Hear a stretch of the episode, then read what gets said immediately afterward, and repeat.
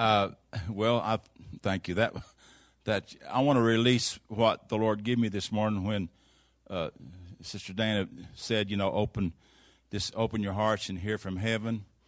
And then Brother Dorman got up and gave a little testimony about the guy that wrote that. But I want to, I want to share what I heard the Lord say to me. But I, it wasn't just for me because God has proved this out in my life. In a, I don't have time to explain all that. But He want He wanted me to tell you, this congregation, that He is the faithful God that keepeth covenant.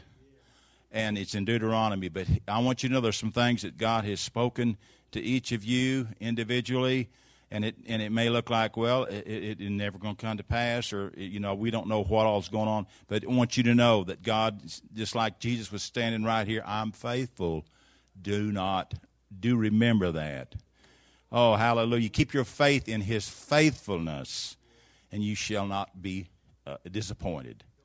Amen. Hallelujah.